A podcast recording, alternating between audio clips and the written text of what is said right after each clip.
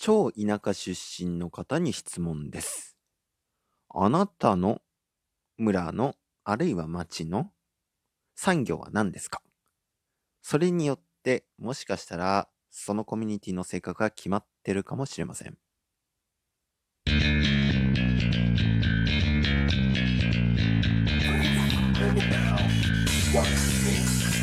音声の未来を作りたい島の未来もつなげたいそんな野望を持つ男大野のぞみが気になる過去現在未来のトピックそんな話をいたしますノンシュタイン今夜もスタートですはい、お疲れ様です。えー、ノンシュタインの大野のぞみでございます。えー本日も、えー島のお話をいたします。今日はですね、産業のことをお話ししますよ。えーここで言う産業のこと、まあ、うちの島はですね、えー基幹産業と呼ばれるもの。基幹産業というのは、あその、えー地域の、えー経済を支えている産業のことを基幹産業と言いますけれども、うわ、消防車が来た。はい。あの、その基幹産業がですね、漁業というふうにも言われていますし、公務員というふうにも言われたりはしていますけれども、えっと、まあ、あ端的に言うとですね、え一番いい表現としては、農業はできないというのが、あいい産業だ、あいい表現だと思います。えー基幹産業に農業はできないというのが、あ一番いい表現です。で、お隣の島のですね、島根県沖諸島海士町、中之島というところがあるんですけれども、えーここはですね、農業ができる。基幹産業として農業ができる地域になっています。うん。この表現を使うのは理由があるんですけども、まあ、あ農業と漁業、漁業型のコミュニティと農業型のコミュニティというふうに説明される場合があったりするんですが、正確にはですね、農業型と非農業型のコミュニティで僕は分かれていると思います。で、都会のコミュニティになると、もうちょっと複雑で、あの、絡み合ったあ仕組みになっているので、えここでは説明しませんけれども、ただですね、えーこの農業ができるかできないかというのは、コミュニティの指針とか性格を決める上で非常に重要なことだとは僕は思ってるんですね。うん。どんくらい重要なのかっていうところを今から話そうと思うんですが、まず、えー農業ができるところっていうのは、あ何々があるから農業ができるっていう説明ができます。何でしょうか？うん。これ超簡単、シンプルなあ質問なんですけども、これね、ちょっと考えてみてください。えー僕が次話す前までにか、ちょっと考えてみてください。一回停止ボタンを押してね。はい。で、えー農業ができないところは〇〇がないから農業ができないっていうふうに言えるんですけど、なんだって話ですね。はい。答え言いますね。はい。答え出る前に停止ボタンを押してください。思いつかなければ再生ボタンを押したらいいんで。うん。えー、っとですね、正解は、湧き水です。ああ、すっごいシンプル。湧き水が出るか出ないかなんですよ。あのー実際のところね。で、えー湧き水が出るので農業ができる。湧き水が出ないので農業はできない。これ、これがシンプルな答えです。うん。で、これすごい重要なんですよ。いい湧き水が出なければ、あいい農業というのはできません。実際のところね。うん、十分な湧き水というのが必要になるんです。というところで、えーある程度ですね、その農業ができるところっていうのは条件が絞られてくるっていうのが、その基幹産業としてできるかできないかという境目になるわけです。うん。あの、基幹産業のレベルじゃなくていいのであれば、家庭菜園レベルでもできますけれども、農業は。ただ、あ産業としては機能しません。うん、でですね、じゃあ農業ができるところはどのような性格を持ちやすいかというお話をします。これ絶対ではないので、ある程度こういう傾向があるよっていう話だけなので参考までに聞いていただけたらと思いますけども、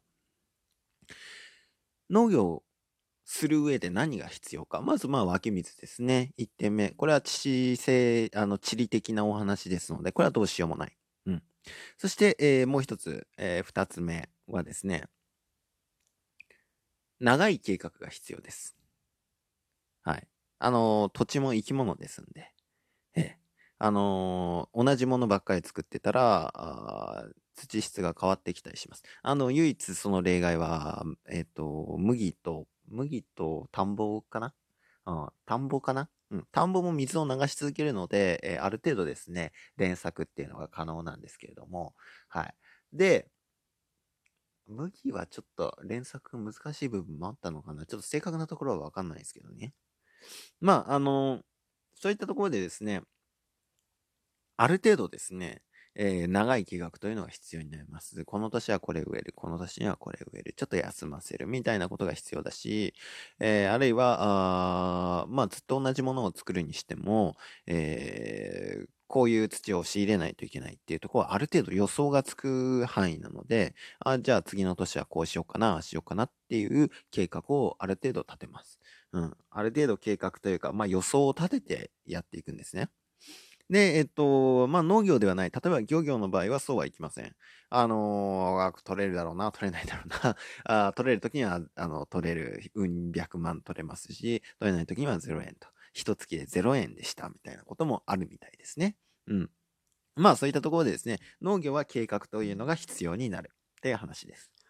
で、えー、二つ目はですね、あ、三つ目ですね、正確にはね。湧き水、あと計画、そして三つ目はですね、ある程度の忖度が必要です。地域全体のですね。うん。例えば、あ土地。土地のお話ですね。隣り合った3つの土地があったとします。この隣り合った3つの土地で、えー、うちでは、なんていうんですか。うーんと、まあ、複数人の人が働いてると。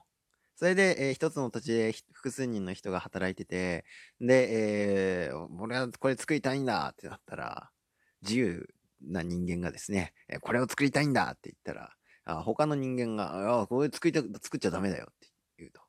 それで、いや、作りたいって言って作ったらですね、えー、もうこの3人とも死んじゃいますねっていう話なんですけども、えっと、まあ、これは極端な例なんですけどね。うん。ただ、ある程度、えー、同じような指針で歩まないとですね、えー、まとめて死んじゃうってことが起こるんですよ。要は、産業として成り立たなくなるっていうことです。うん。ある程度同じことをしないといけません。うん、例えば田んぼとかに関しても、えー、それ稲刈りとかね、えー、まあいろんなあ働き手が必要な時期っていうのがあるので、ある程度連携し合わないとですね、えー、作物を植える、あるいは収穫する、あるいは、えー、それを製品として出すまでのところができなくなっちゃう。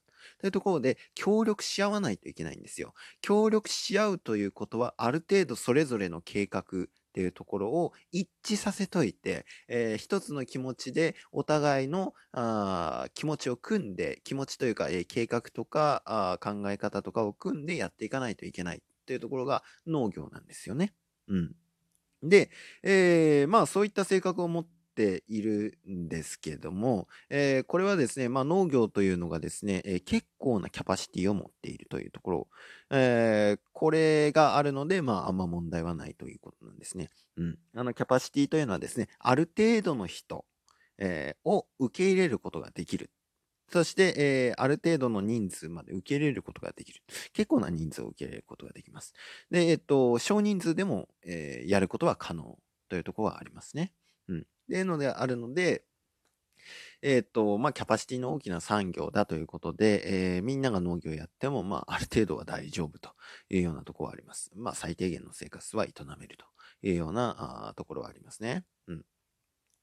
というところで、まあ、同じことをある程度やれば生きていけますっていうところはあります。まあ、あの、最近ちょっと事情も変わってきてるとこはあると思うんですけども、旧来型のコミュニティであれば、あある程度同じことをやっておけば生きていけるというところはあります。はい。で、えっ、ー、と、まあ、ある程度の能力があればなので、そのある程度の能力からあぶれると、ちょっときついことになりますけれども、まあ、そういった事情はあります。じゃあ、今日はちょっと長くなっちゃいましたね。えー、農業ができないコミュニティというのは、どういう地域づくりをしていくのかという話を今度いたしましょう。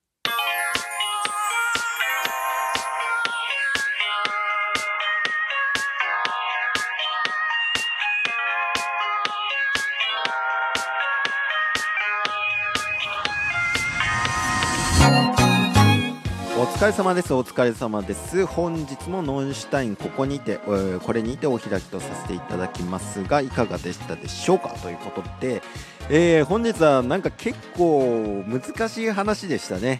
えー、っとねこれね実際目で見たらわかるんですよ。どういうことなのかっていうとことがね。まあ何が言いたいのかっていうと農業を基幹産業として営むためにはあまあ、湧き水が必要という条件もありつつもある程度の、えー、忖度というか、えー、尊重し合って一致団結するということが必要なんだと。長い目で一致団結していく、えー、何年も見てということで、えそれが必要とということで助け合いというのが生まれますよっていう話なんですね。はい。これ、いいか悪いかは置いときます。じゃあ、そうじゃないところはどうなるのかっていうのは、また全く異なるストーリーを描かなければなりません。はい。というところで、えー、そのことをね、次回お話ししようと思うので、えー、楽しみにお待ちください。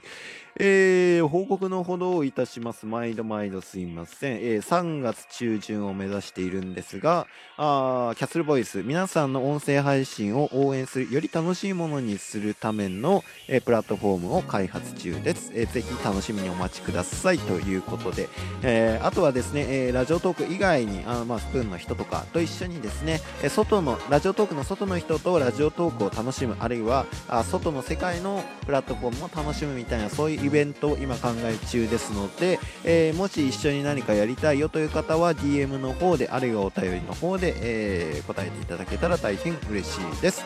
ということで、えー、本日も、えー、の下にここまでといたします。じゃあまた次回お会いしましょう。